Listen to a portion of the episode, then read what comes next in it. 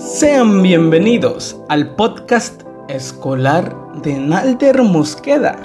Hoy, como tema principal, tendremos concepto y características del resumen, estrategias para elaborar resúmenes. Y de igual manera tendremos concepto y características de la síntesis, estrategias para elaborar síntesis.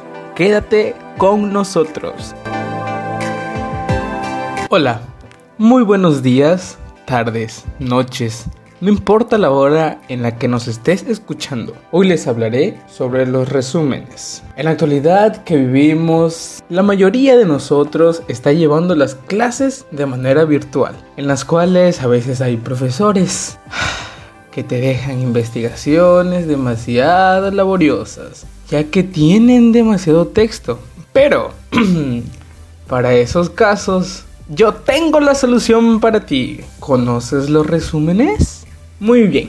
Bueno, te explico. El resumen es un texto que contiene la información más importante de un texto más largo. Su función principal es informar y para esto se sintetizan las ideas principales y se quitan todo aquello que sobra. Para hacer un resumen hay que comprender la información, pues de esta manera se podrá elegir solo lo que realmente te importe. ¿Te quedó claro? Bueno, aquí te doy otra definición un poco más clara. El resumen es una técnica de estudio que consiste en reducir un texto expresando con las mismas palabras del autor las ideas principales vinculadas unas con otras sin perder la claridad expositiva. Ahora sí, te quedó claro, ¿verdad? ¡Genial! Ahora que ya sabes la definición de resumen, te diré algo un poco más importante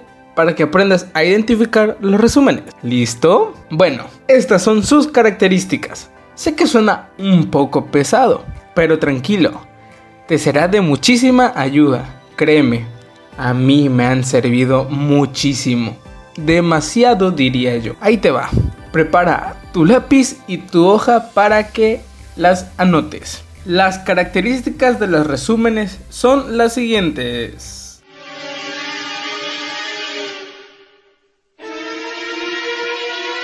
La primera característica que debes tener en presente al momento que quieras realizar algún resumen es que siempre debes tener presente las ideas principales del texto original. La segunda característica que debes de tener muy en cuenta es que el resumen debe tener tu propio estilo. No debes dejar que influya el estilo del autor principal en el tuyo.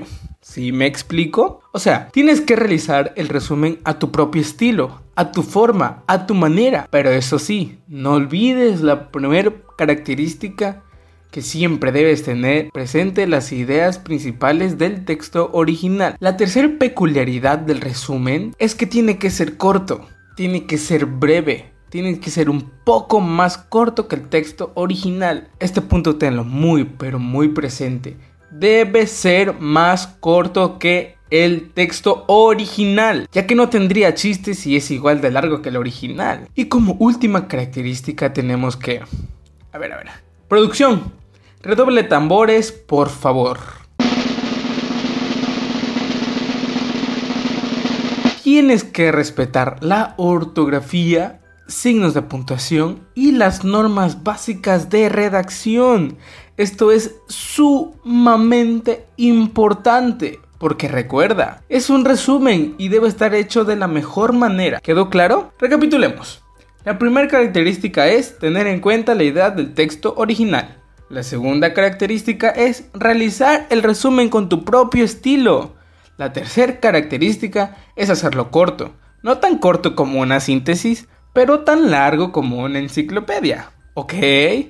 Y la última característica es la ortografía. Otro punto súper importante son las estructuras de los resúmenes. Te explicaré cómo van organizados los resúmenes. Lo primero que debe llevar es el encabezado. Este incluye el título del texto, el autor, la ciudad, editorial y año. Lo siguiente debe ser la introducción. Estás anotando, ¿verdad? Aquí puedes mencionar la obra en la que está basado el resumen y el autor. Posteriormente va el desarrollo. Esta es la parte de la idea global del texto. Usa conjunciones y preposiciones para unir las ideas secundarias. Después viene la conclusión. En este espacio se plantea la conclusión del autor del texto original. Y como punto final tendremos la bibliografía del texto original en formato APA. Ahora que ya sabes el concepto, característica y estructuras del resumen, quiero darte unos pequeños tips para que puedas realizar de manera correcta tus resúmenes. Producción, póngame una musiquita relajadona, así más o menos, por favor. Aquí te van los tips. Ten una lectura atenta para tener una idea general del tema y objetiva de cuál es el contenido del texto. Te recomiendo que te encierres en algún lugar donde no haya ruido, para que tu mente esté concentrada en la lectura. Encuentra una idea principal, en la que expreses el contenido fundamental del texto. Pregúntate a ti mismo, ¿de qué trata el tema? ¿Qué me quiere dar a entender el autor? Recuerda solo escribir lo más importante. No copies y pegues a la hora de que tú intentes redactar tu resumen. Utilizar palabras tuyas es para que tú comprendas más fácil. Recuerda que el resumen lo puedes usar como técnica de estudio para futuros exámenes, así que es una herramienta muy útil. Y esto ha sido todo por parte de los resúmenes, queridos amigos, queridos oyentes. Ahora hablemos de manera más breve acerca de la síntesis. ¿Qué es una síntesis?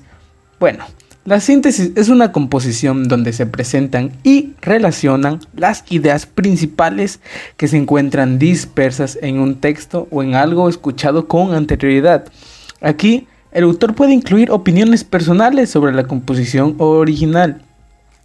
Las características de la síntesis son las siguientes. Como número 1, tenemos que se debe tener originalidad. El autor debe utilizar palabras y un estilo propio al momento de redactar. La segunda característica es la libertad. El autor puede escoger el orden en que va a presentar las ideas, la longitud del texto, así como la manera en la que se desea abordar el tema. Y como tercera característica tenemos la investigación. Para poder redactar una síntesis completa, es necesario realizar una investigación sobre los conceptos que se abordan para así poder llegar a conclusiones e introducir nuevas ideas. Y para ir finalizando, te daré otros tips para que puedas realizar tu síntesis de manera correcta. Debes de leer tu texto con mucha atención. Aplica el primer consejo que te di.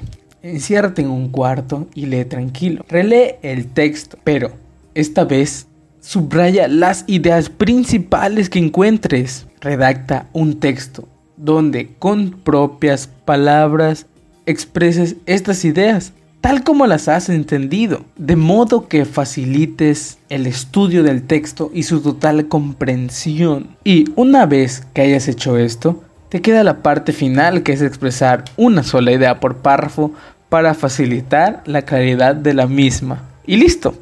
Sígueme para más consejos. Y eso ha sido todo, mis queridos amigos oyentes. Pronto nos volveremos a ver en una nueva edición de podcast. Les habló su amigo y compañero Nalder Manuel Mosqueda Hernández. Dios les bendiga. Nos vemos pronto. Adiós.